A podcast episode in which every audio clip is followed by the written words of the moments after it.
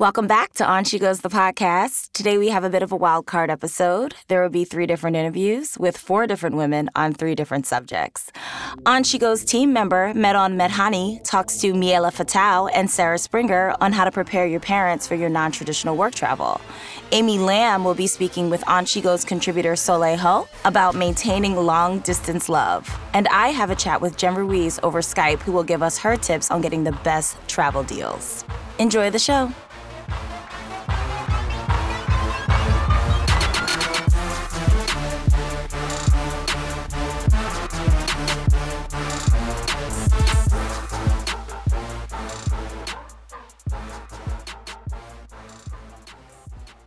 Um, hey everyone, my name is Miela Fetaw. I'm currently a freelance journalist trying to take advantage of traveling and any writing opportunities that have come so far.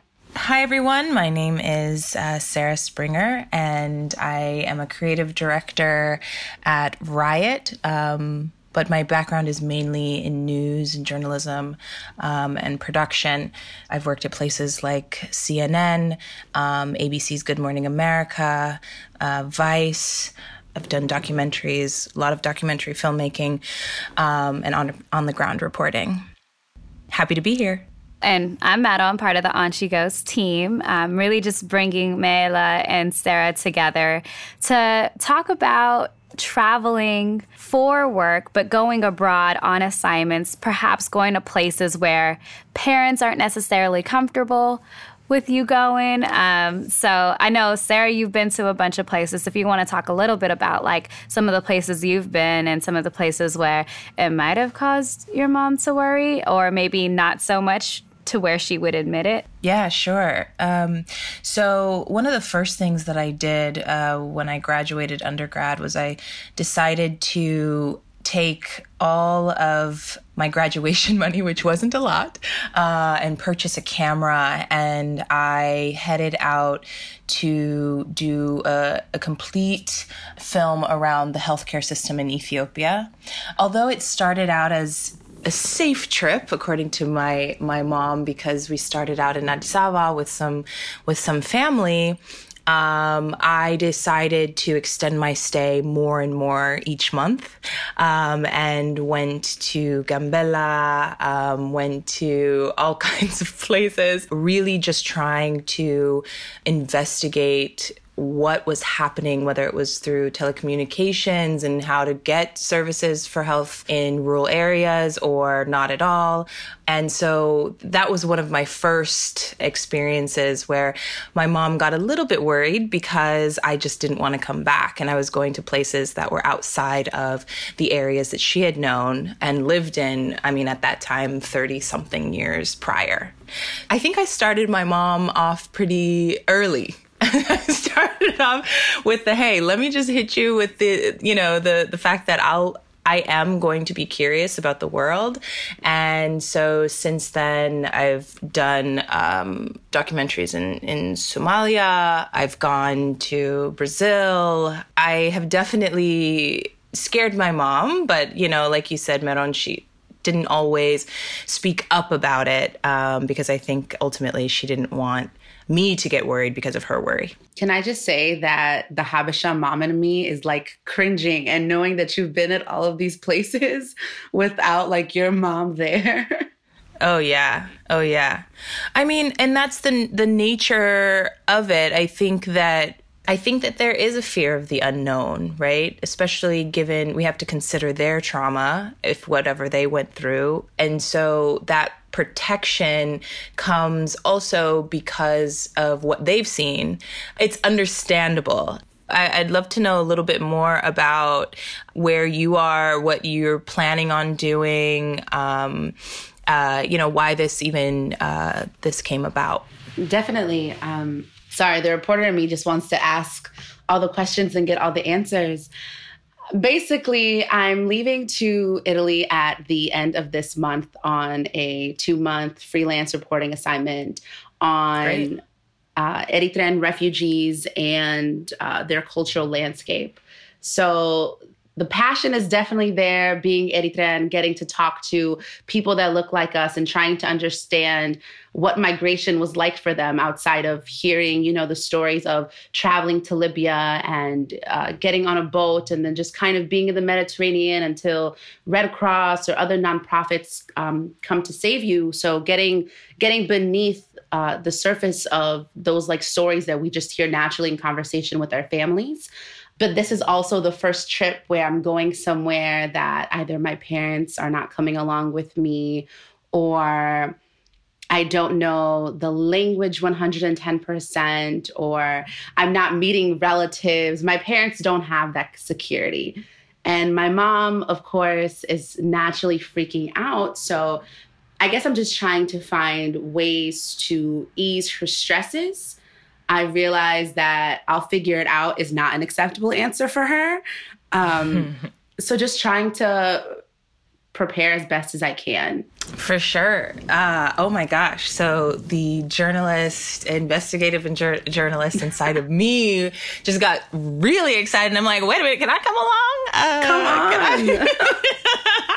yeah. No, you're such a good daughter. That's so kind and sweet of you. Um, but there really are no real ways of easing the worry of a parent. But I think that the way that you can help is by keeping communication and just assuring her that, you know, everything that she has taught you thus far, um, you will apply you know, when going out and, and reporting these stories. Um, but ultimately, a parent's job is to worry. So I think that if you communicate with her whether that's updating her on what you saw, what you heard, getting her kind of involved in the process as well, I think really helps. You know, my mom now gets really excited and now she's calling me about uh, random Israeli uh, news stations that cover international reporting. And she's like, oh, you know, this is, this is the next thing you need to do. And oh, you know, this is the documentary that you have to cover. And I'm like, whoa, this is completely different from what it was like in the beginning. So they start to get really involved and excited. And the more they know about about exactly what you're doing, the better it is because then they feel like they're not in the dark, you know? I love that. I love that so much. Have you ever had any scary incidences while abroad or uh, any stories that lets your mom be worried for real reasons? Uh, not really any that I've communicated with her because that's another thing. Um, I don't, I don't always think that you have to, unless something actually happens to you where they have to be notified, um, I don't know that it's really necessary to add that extra layer of uh, fear to the mix. Um, I mean, yeah, there have definitely been moments where I thought, uh oh, you know, maybe I made a wrong turn here. Um, and I put myself, but, you know, another thing eh, that you have already and that you will apply especially when you're alone is this ability to listen to your instincts. Yeah, there will be moments where it's scary and you know your mind will be pushing you to to go beyond your comfort zone. Um, but before you do, listen to yourself and if you're not absolutely comfortable, then walk away because that area, that space, that story then wasn't meant for you. If that makes sense. Completely. I haven't had the experience that the both of you guys have, but um, I could already see that in there might be an opportunity to cover something and you're like, ah, oh, there's something there. This would be incredible. And you go against your gut of like, mm, but this doesn't feel right. And and knowing when to like back up and be like, it's okay. There's other stories there that are meant for me to tell. Yeah, for sure. Um, you know, sometimes it's like, oh, but will I get that story again? Will I get that moment again? Um, yeah, and if your gut is telling you that you shouldn't go that route, it doesn't mean that you have to leave the story alone altogether. It just means that you need to go back to the drawing board, see who else can accompany you, who else can be a part of it, and then you can you can move forward. It's just a matter of okay, now let me do it responsibly. So what so where in Italy, what part I mean, I love Italy a lot.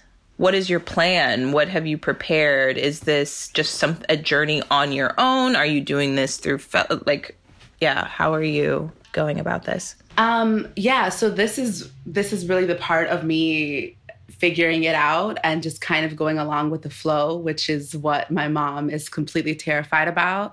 I've made plans in Rome and in some parts of Sicily, but there's that in between that I have no idea where I'll be, who I'll be talking to, what I'll be doing. And I'm content with it. But everyone else is kind of like, are you for real? yeah. I, I, I, think you're going to be fine. Um, and you do have to take precaution as a journalist because things can happen and they do happen. But I think that's a part of it. And I think it's what life is. If we didn't take chances, again, if our parents didn't take chances, um, we wouldn't be in the places that we are now. So I understand the concern. Um, but again, I think what will really help is making them uh, more aware of what this actually looks like. Um, that's another thing that I had to tell my mom was that this is what I'm interested in, this is what I want to pursue, and it's not really going to change. Now it's shifted more into activism within media and you know that was another thing that my mom was scared about. Oh, you're going to lose your job. And oh, don't speak up about this. And don't be interested in this because what if, you know, so it, it changed, uh, still the same worry, just in a different form. But in this lifetime, this is what I feel my calling is. And, and, um, what is important is when you do have this time what is your purpose you know what are you going to change. And if that involves exposing stories about your people, then that's what it that that's just what it is. So I wouldn't worry about it, you know. Before you know it, your mom is going to be suggesting uh, the next place you should go. I I can't wait for that. do either of you, and this might be a slight tangent, do either of you, you know, being Eritrean, being Ethiopian, um, uh, us being women in a media profession, clearly not doctors, engineers, lawyers, those three prime career choices. Is there a level of responsibility or guilt that either of you feel uh, having chosen the professions that we're in? Definitely not guilt because I'm not interested in those other areas. Um, I do know that I wanted to go and study communications. And my parents were like, What? That doesn't make sense. So then I went undeclared. And then a semester later, I changed to study communications. And f- for people who English isn't their first language, and also the importance of communication in all aspects of life isn't something that was focused on among like with them and in the culture like it's just so interesting that they're like well why do you need this and so when moments happen i'm like this is why it's important. like, this is why we need to talk. This is why we need to get clear and stuff like that. So I feel like it's always been a battle of like them never really understanding what I do. And now um, on She Goes, we actually just recently spoke at a conference um, about three hours outside of Portland. And we talked about what we built, the importance of it, but each of us told a personal story. And the story that I told was about my name, um, which uh, we we've been talking about that, and uh, how like everyone used like I used to introduce myself as Moran because a teacher in school said it would be easier, and it was until I was 16 that I started going by Meron, like my name, and so I told that story on the stage and got to share that with my mom, and she was just like, yeah, you know, she's like, I know people from other cultures, they change their names to like Jason and James and Cindy when, you know, they're from Korea or China. But she was just like, like, nah, we're stubborn. We'll be like, no, you better say Gabriel Miguel, you know, like you better say, like, we're just not willing to compromise. So that was something where I'm now in a role and also my passion around advertising has been adding diverse voices and that that was my connection to ADCOLOR where we met Sarah but like it's always like how can we tell our stories? How can we use our voice? How can we have more space for all of our different perspectives?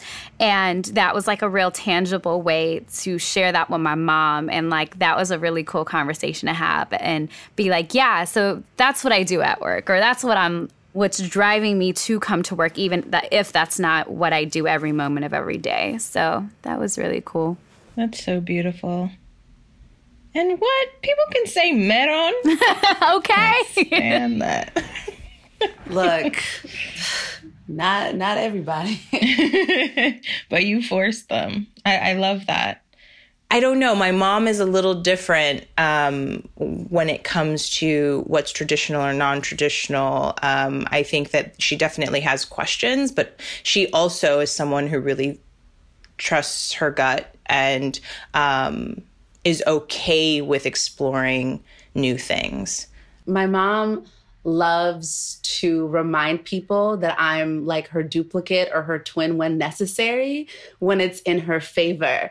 So she was she was a reporter in Addis for 2 years before the war got really bad. Her undergraduate degree is in English literature. So literally I'm a spawn of her love for storytelling and words except in this case where she's like, Mela, my daughter, stay here, you know, tell stories here. And I have to remind her, Mom, were you like just 20 years ago? Were you not like mm-hmm. telling stories of war? What? Oh, yeah.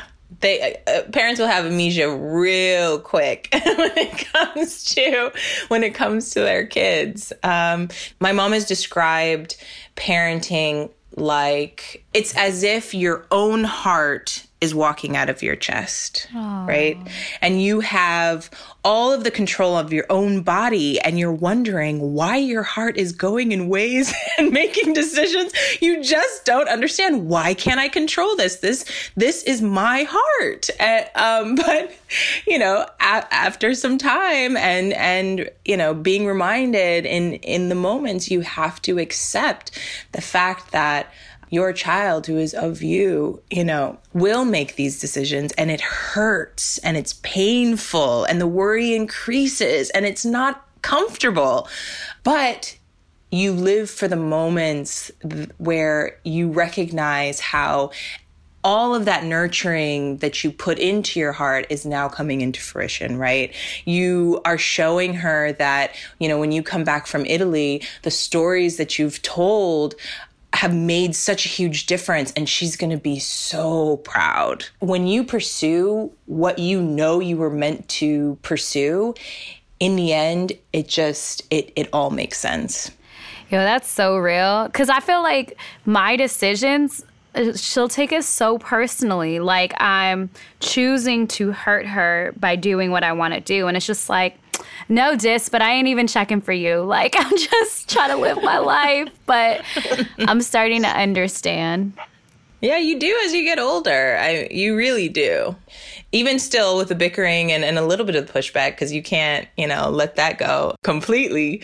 Uh, but at least, you know, there's more of an understanding and, and you can then kind of reverse that nurturing that, that you received from them that's important because we don't recognize the sacrifice that our parents make just to protect us and so we have to give back. The story that I always tell to people of why I got into journalism, of why I got into storytelling, was around this idea of this like diasporic self trauma or this guilt um, that we naturally have being first or second generation immigrants pursuing professions or opportunities that are so outside of the norm of what our parents would do and thinking like why pursue media when our parents fought so hard to come to this country or you know the they walked from eritrea or ethiopia to sudan and then found a way here so it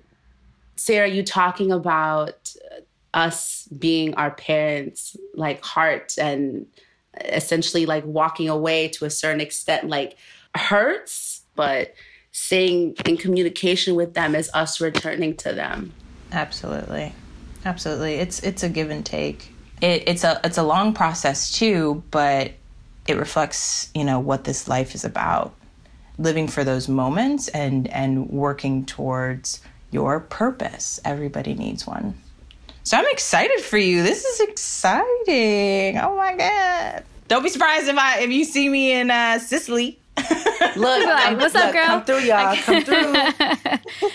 um, we're gonna have to wrap up, but is there any last things you want to ask or say before we close? I, I just I just want to say that every single day is a moment to pursue and fulfill your purpose again i'll say that i'll use that a lot and and your dreams and the whole point of that is yes to complete something fulfilling for self more so for the the betterment of others and involving your family in that process the people you love the most is absolutely essential to giving everyone involved the chance to make it what it's supposed to be. I mean, I think that every aspect of it is important in the process. And if that means your family or the friends you love and involving them, and I, I think it just makes for such a beautiful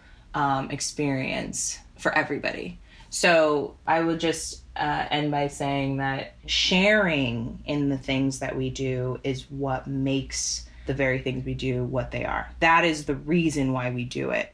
Um, that's all I, I have to say. And I think that it's going to be incredible, and I can't wait to see what you produce. Thank you. Thank you so much, Sarah. Okay, two things, Meron, and then I'm done. Um, On She Goes is such an important and healing platform, and I'm so grateful for this conversation. Um, it felt like a comforting therapy sister session that I needed. And also, I think this conversation reaffirmed me that every day above ground is a really good day, and telling our own stories is necessary. It is the only thing.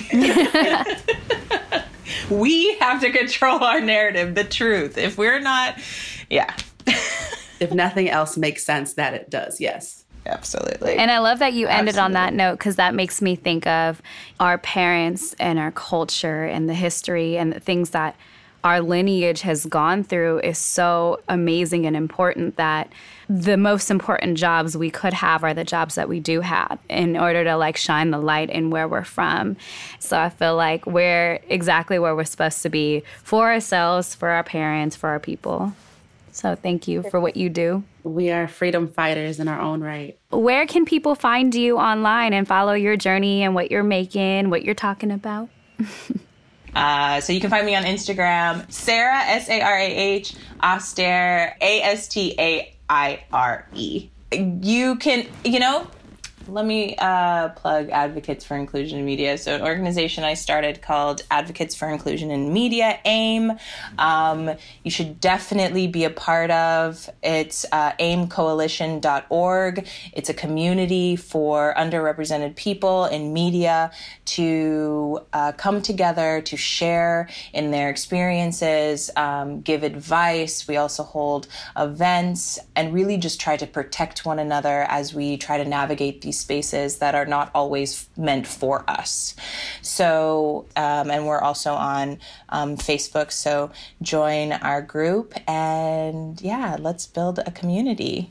And then Miela. You can find me on Twitter and Instagram at Miela Fetaw, M I E L A F E T A W, as I attempt to navigate these next two months doing work for our people and appeasing my mom. Thanks, ladies. This is great. Thank you so much for the opportunity, madam. Yeah, absolutely. Thank you so much, Madam Hafe. Bye. Bye.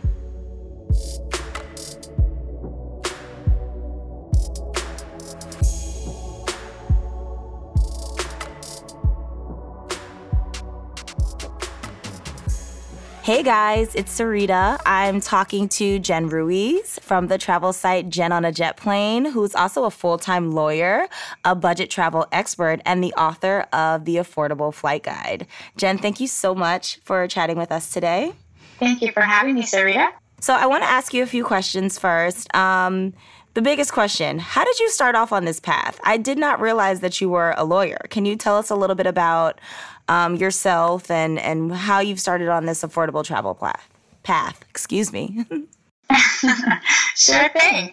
Um, so I started traveling um, just a little bit dipping my toes in the water when I first made the transition from private law to nonprofit law. I think that that really afforded me the freedom to be able to take bank holidays uh, and just a little bit more time off than I would have in a private setting. Uh, and I think from there it evolved once I hit my 29th birthday uh, and I started to get that panic about 30 that I think a lot of women do, especially young professionals who have worked very hard and have accomplished a lot in their lives on paper, but maybe feel like personally that they still have a long way to go in terms of um, fulfillment and goals. Uh, so for me, I really wanted to accomplish something big before 30. I wanted to do something where I could say, at least I did that. You know, if I didn't get a husband and a baby before 30. I got 12 trips in 12 months. So um, that was kind of how this all started as an alternative to, I guess, societal pressures um, and a way to push back and take back my life and really find joy in my day to day without having to be dependent on others or other circumstances. Wow, that's amazing. Can you tell us a little bit about your book, The Affordable uh, Flight Guide? Yes, definitely. So I wrote this book because the one thing that people kept asking me over and over again was how I was able to find all of these cheap flights. Um, because as a nonprofit attorney, you know, making the switch from private to nonprofit is great in terms of lifestyle, but you definitely make a sacrifice in terms of fiscal compensation. Um, so I had to find a way to get creative. I figured if people could do extreme couponing, then I could do an equivalent of that, but for flights. So I read every book possible. I learned about travel hacking. I signed up for um, different travel credit cards and I started really tracking my miles and my points and trying to see how I could redeem them for the most value. I'm aware of whenever there's a sale or an airfare or something big going on where there's a lot of movement or airlines competing with each other for a big Europe sale, which maybe happens a couple times a year, I'd say four times a year at least. Um, I just put everything that I knew about it, everything that I had researched into one place. And so far, the reception has been really great. People are finding that it's helping them. And that, that was the goal. I put as many links in there as possible just to direct them to the right place and help them get started because I think it's overwhelming for somebody that's beginning. Um, but there's so many cheap flights available that there's no reason to be paying, you know, thousands of dollars to go anywhere. I saw on your Twitter, you mentioned that you got a flight from Miami to New Zealand for $38. What? That's amazing. How is is it just the flight deals? Is it just knowing when the airlines are competing? Is it just having the best possible flight miles credit card? Like is it all of these things? Yes, it's a combination. And so you have to use different strategies for every flight. So with New Zealand in particular, that was one that I had uh, accumulated a lot of miles for. And I knew I wanted to redeem these miles to go somewhere that's going to be hard to reach on a normal basis through budget airlines that they rarely make mistakes on. So I found this deal in New Zealand and I was able to get in with enough points to book the flight there for $38, but the flight back wasn't I didn't have enough points to redeem it. And I think most people would have looked at that and they would have been like, oh man, this is why travel credit cards are a scam. They say it's gonna be a free round trip ticket, but it doesn't actually work and they would have just given up and kept going. But um, I realized that if you just get creative with it, so I could get the flight there using about maybe 60% of the points that I had, and then use the remaining points to bring me back from Hawaii because Hawaii is domestic. So by default, it was just less expensive and then it translated to less points. So I was able to get both of those flights with my point allowance, and then I just had to pay out of pocket for the connection from New Zealand to Hawaii, which was about $250. So it came out total for just a little bit over 300 total for all the flights together. I get a stopover in Hawaii, and it just it worked out. And I think at the end, you just have to be creative when you're looking at it that way instead of readily giving up or thinking that these things never work or they could never really apply to me because they can if you just find a way to utilize them to your benefit. Wow, that is really good advice. Um, one of the things I've been thinking about a lot lately is like getting a new credit card um, and finding one that like will give me miles and stuff like that. Um, and it's funny because it's like you can get one with an airline, but I don't even know if that transfers over to all of the airlines, you know? And a lot of us, especially me, and full disclosure, I kind of got like caught up in the credit card sweep in college where like I ended up with some random credit card that offers you nothing and that I feel like I pay more than, than I actually get back. Um, sure. That one's gone now, but I have another one that's also not worth a damn. So, I mean, what do you feel is the best? Um, starter credit card for people who maybe who don't have like super established credit um, but also do want to get points and stuff for flight miles and travel and stuff like that so that was me. When I first started all of this, I had avoided credit cards like the plague. Like you, I had gone down the wrong path. I'd actually gotten a, a Victoria's Secret credit card, and I think, you know, a pair of lingerie ended up getting me uh, hundreds of dollars in debt down the road. I never got notices. I moved around so much in college. So I just was unaware of irresponsible, and it wasn't something that really dawned on me the importance of credit. And now, having gone through law school and having to report, you know, every speeding ticket, every single thing you've ever had in your life to pass for the bar, I'm very cautious about the things that I sign up for in general. Um, and so I had steered away from credit. So even at my age, at 29, I was still classified as technically new credit because um, I didn't have an established credit history. So when I first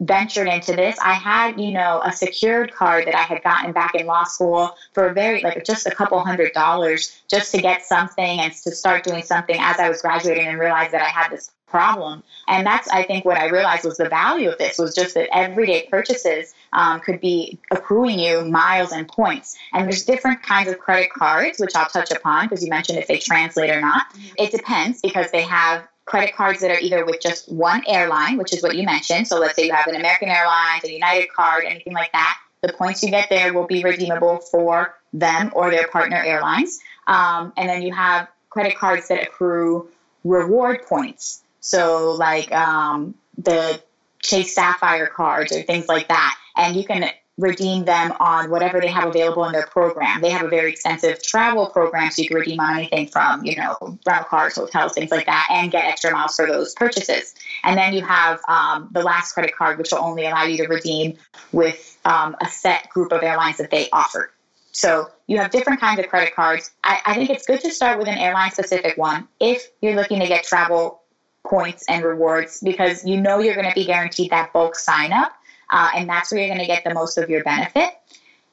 Pick an airline that flies out from around you. So for me, and that isn't overly expensive. For me, that was JetBlue because JetBlue flies a lot from Fort Lauderdale and they have good fares generally. They're considered technically a budget airline, but they're also, I think, the top rated airline in the country for years now. Um, so I picked them.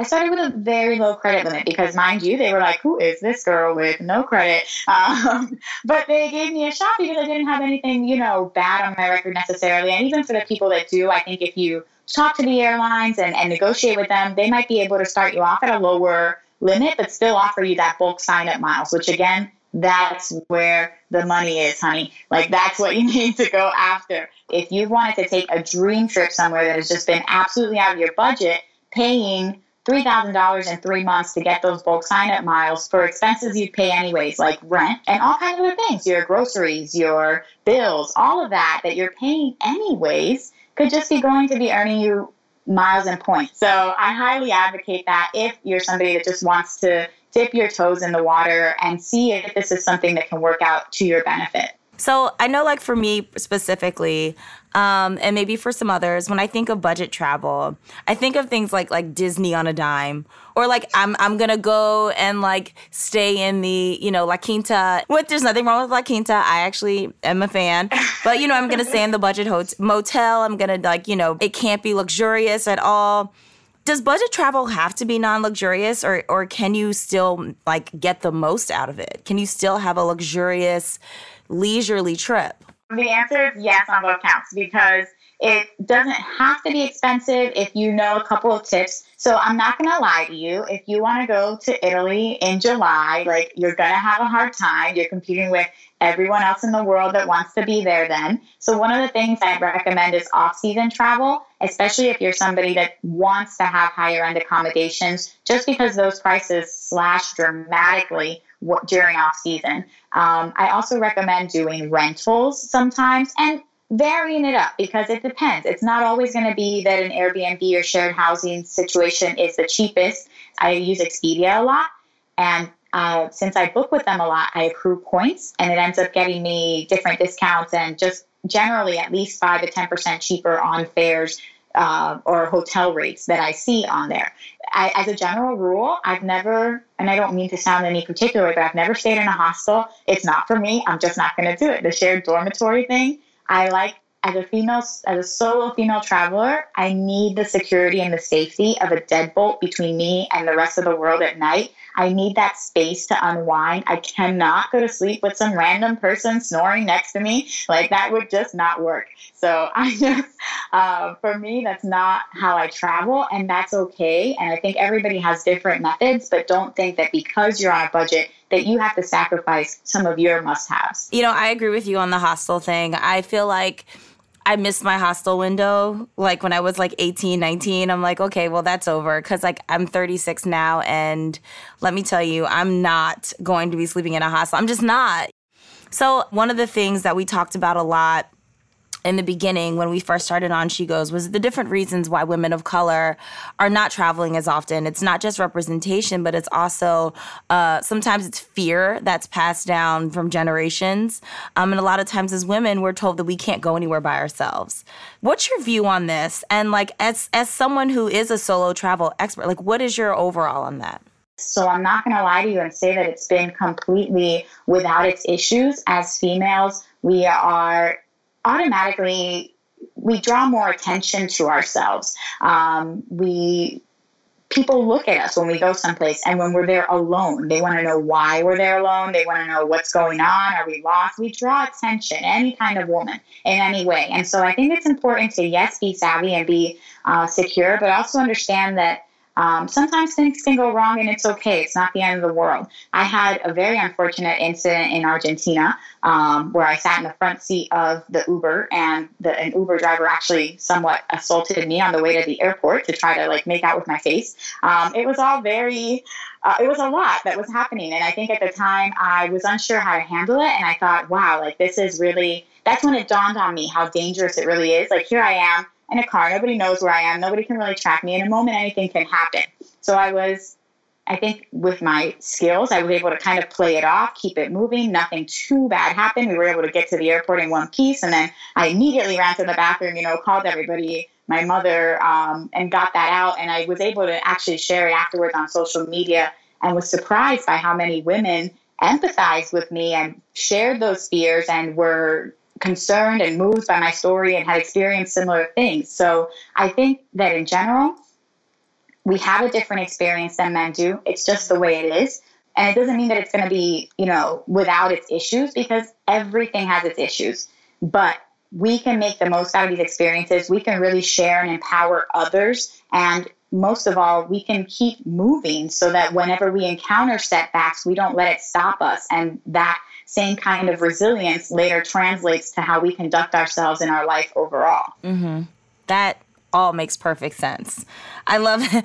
I like I feel like you should just host this podcast. I don't like seriously. I do. Um where's your favorite place to travel? Like the best place you've been to and why? Hands down, it's the south of France. Um, it was just such a fantastic time. I have always dreamed about the lavender fields there, just seeing waves of purple. And I was finally able to make that a reality. I always try to fit in so much and do as much as I can. And that's great. And I love doing that because I feel like I do short trips and I want to take advantage of the time where I'm somewhere new.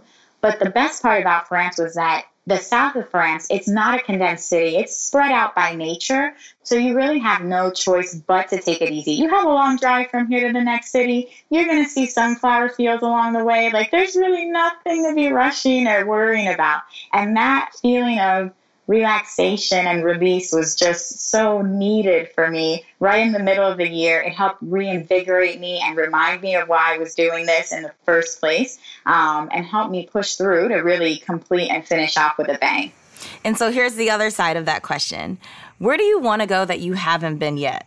Turkey. I have been dying to get to Turkey. I have been wanting to see Cappadocia and take a hot air balloon there. Uh, I've been wanting to go to Istanbul and just uh, see the Hagia Sophia. I've just been wanting to see so much there. And uh, the Pamukkale Springs, I'm probably butchering that, but they have these natural springs there that are gorgeous all times of year. Um, the winter, they have snow. In the summer, they cascade. I mean, it's beautiful. So, uh, but I've been waiting for the opportunity, and I'm hoping that it'll present itself soon because I would love to visit there. I'm sure it will.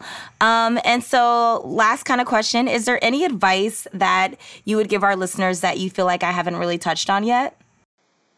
Um, so, I think that in general, people should know where to look for flights. So, they should get signed up for flight alerts so that flights come to them. Number two, uh, be open to taking budget airlines. So don't necessarily, you know, scoff on Spirit because they can get you to Puerto Rico and back for $120 round trip.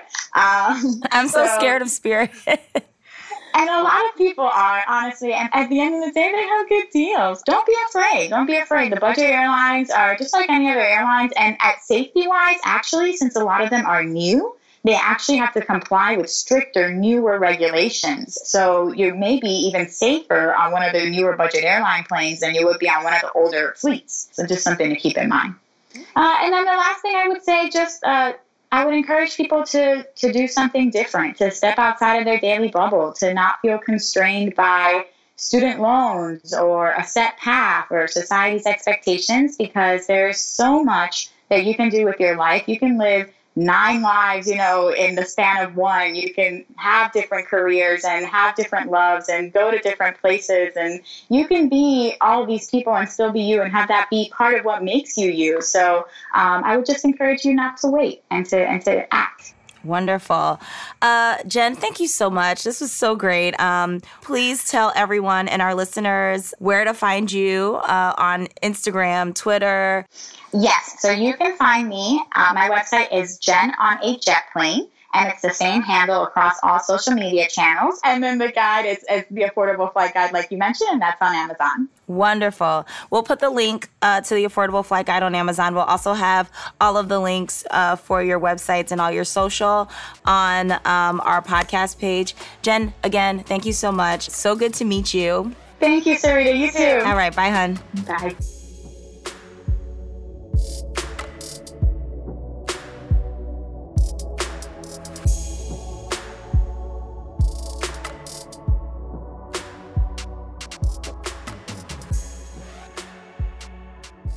I'm so excited to be talking to my friend Soleil Ho, who is a chef, writer, and podcast maker. Soleil is living in Puerto Vallarta, and her partner Chris is living in Minneapolis, and they've been apart for seven months. Um, I can kind of identify because right now I'm living in northern Mississippi, and my partner lives in Portland, Oregon. So I'm really excited to talk to Soleil about what it means to even travel or live apart um, from our partners. Hey, Soleil, how's it going? Hi, Amy. Thanks for having me on the show. Oh, of course. I'm so excited that you're here. Um, I I really wanted to talk to you because I think that like it's different for me to live away from my partner, but we're still like at least within the same country. Um, like we don't have to carry our passports to see each other. I think for you it's a little bit maybe more difficult. I'm wondering like in terms of your relationship like what challenges have maybe you've had from living apart and also because you're living abroad? Mm. so okay one thing that's really hard is phone calls because it's a lot harder to casually call somebody when they're in a different country. And another thing that's really difficult too is that well my my hours are different. I'm a chef so i work a lot of the time and we have opposite schedules on top of that so like even if we were living together in the same place having opposite schedules would be hard but then it's compounded by us not even being like around each other and so because even like you know the united states is so big so, but you could live in different ends of the united states but you're in the same country you know it doesn't feel as wide of a gulf for some reason So you mentioned that you know it's kind of difficult to just sort of pick up the phone to chat with him. So then, how how do you keep in touch with him? You know, I think we mainly just text, and um, I think it's also a symptom of us having been together for so long. We've been together for almost 10 years, and so we don't feel super compelled to to talk and talk and talk every day. I know some people do, and that's fine. It's just not kind of our style. Um, and it's also kind of at the point where, like, if we do talk, it's more painful than healing. You know what I'm saying? Because it's just, it just reminds you of what you're missing. And so putting up that distance and just kind of going through chat or text or whatever, um, I don't know, it makes it feel guarded in a way that is helpful in a perverse in a perverse sort of way. Well, I hadn't thought about how it could sort of make you feel worse because, like, I think I'm, me and Danny are the same because we've been together for almost eight years, and we don't need to like see each other or talk to each other every day. Like, I have a a friend here in Mississippi who's I I think is kind of like in a puppy love phase with his partner, and they literally will like uh, FaceTime and eat dinner together, and I think that's really adorable. but that's not what me and Danny are doing. Um, and I think that when you have to like do phone calls, you have to like set time aside, and it, with busy schedules, it can be a lot of work. But you're so right. I think that like having been together for a, a longer period of time really helps. Mm-hmm. Yeah, I mean I don't know. We've we've talked about this before. It was sort of an it's always been an element of our relationship, I think, because, you know, we got together in college and we spent our summer breaks, you know, and our breaks away from each other because we'd go home to our respective homes.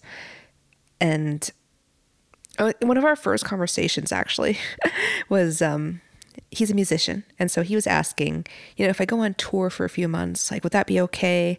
And that was probably the first week that we were dating. Um, and i was like well when are you going to go on tour? Like we're in college. And like, oh you know when i'm like 26 or something. And i was like oh my god. So it's i mean it's always kind of been on our minds. And i think we're both so independent and also just people whose whose jobs and whose lives just take us on the road a lot. We love to travel. And so we don't have this very attached sort of like idealistic view of of that.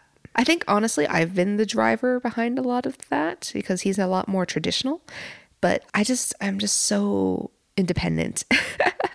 like the honestly the thought of of of skyping someone and having dinner with them on the phone is kind of nauseating to me. no offense to your friend. I think that's adorable, but like I wouldn't be able to do that because it's just so mm, so needy in a way that I just cannot be. No, I told I completely understand you. And also because like I like to watch my stories sometimes while I'm eating. or I like to like read a book while I'm eating sometimes and um I think that FaceTime would just like be interrupting me and I would ra- really rather not. um so I did want to ask because like since you were the one that had to leave because like you were originally based in the us and you're the one that had to move to um, mexico was your partner supportive of this? Or like how did you guys work out like how do you support one another in this situation? So um, yeah it was it was my sort of thing my project to move to mexico. And he came out with me for a while actually. And um, he he was very supportive and he would help out but you know eventually it was clear that he didn't have a lot to do in Mexico. So we were like, okay, just go. And so, really, the support is mutual and it comes from just being realistic about what the other person wants and needs. And if what they want and need isn't necessarily like in the same place as you, I think being open to that is is good and you know not punishing the other person for for having desires and requirements essentially um, that don't include you. I think it's fine to have a life that does not include your partner. Um, not like an entire life, but just like have aspects of your life have interiority that is private. Was it anything that you guys like sort of explicitly discussed, or is it just sort of like built into like the fabric of your relationship? I think we sort of um, we started with that assumption, but we also, of course, went back and forth about boundaries and you know what it would look like constantly over the course of our relationship. Um, just just like negotiating the sort of support system that we were able to make for each other.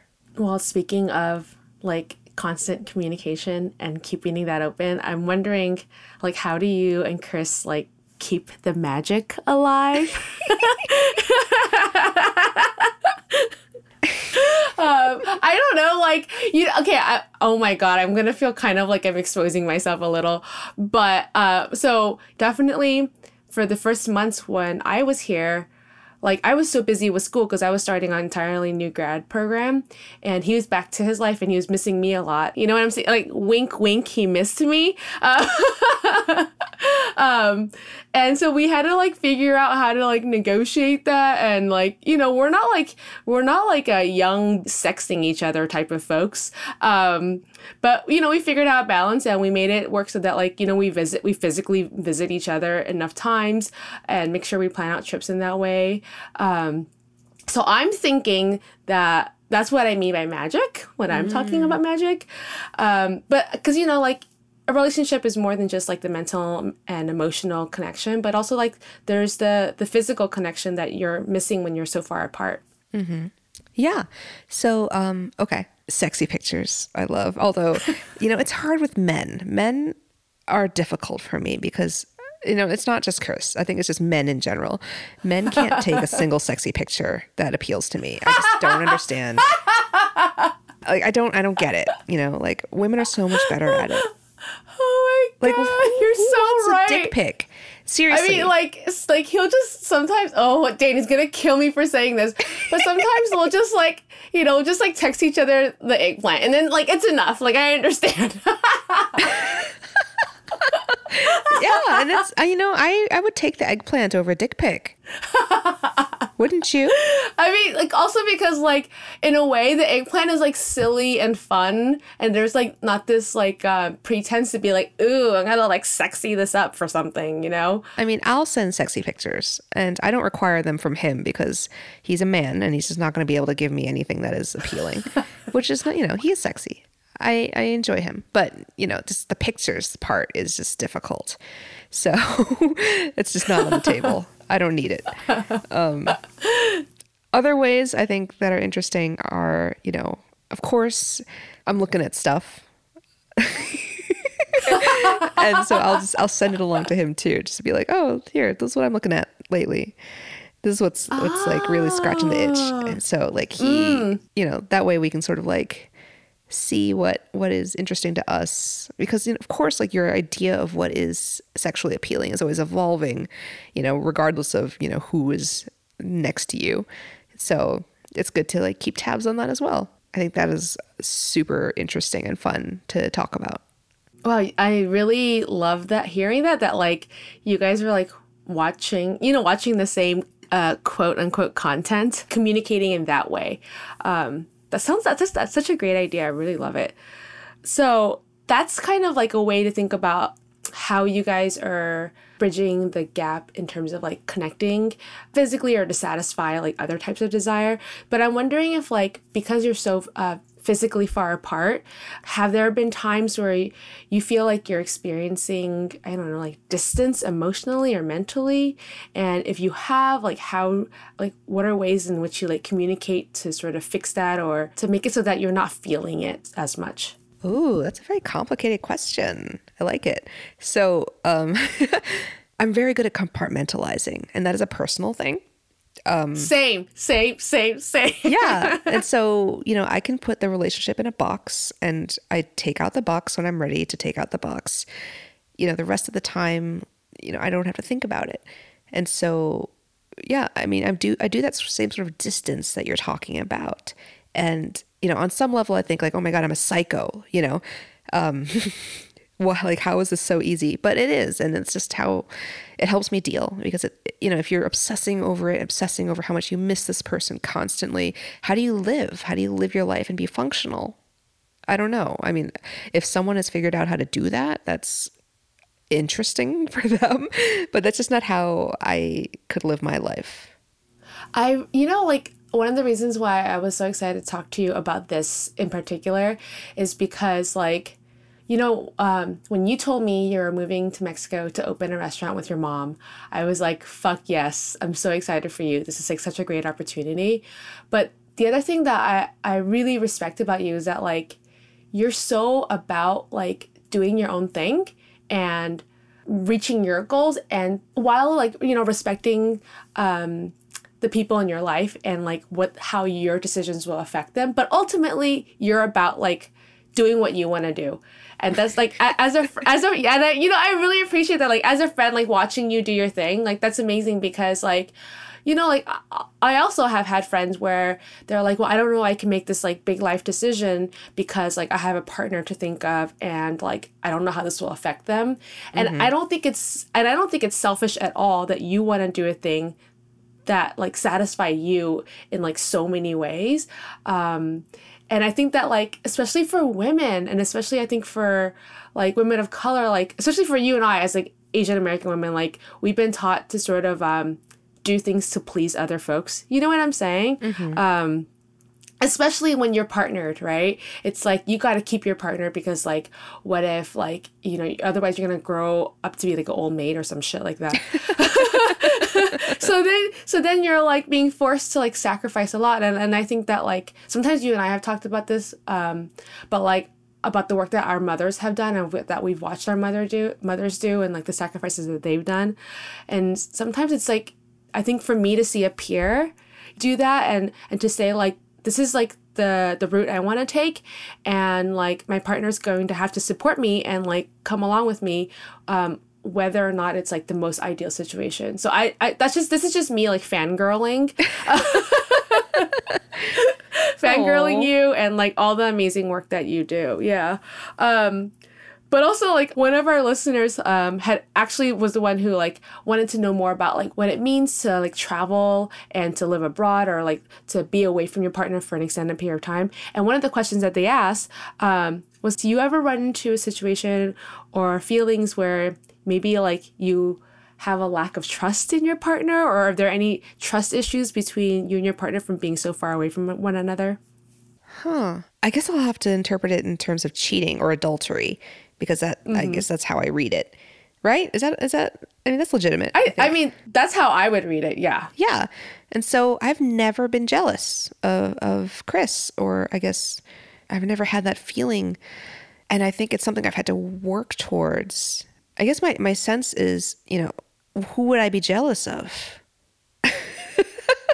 Damn, Soleil.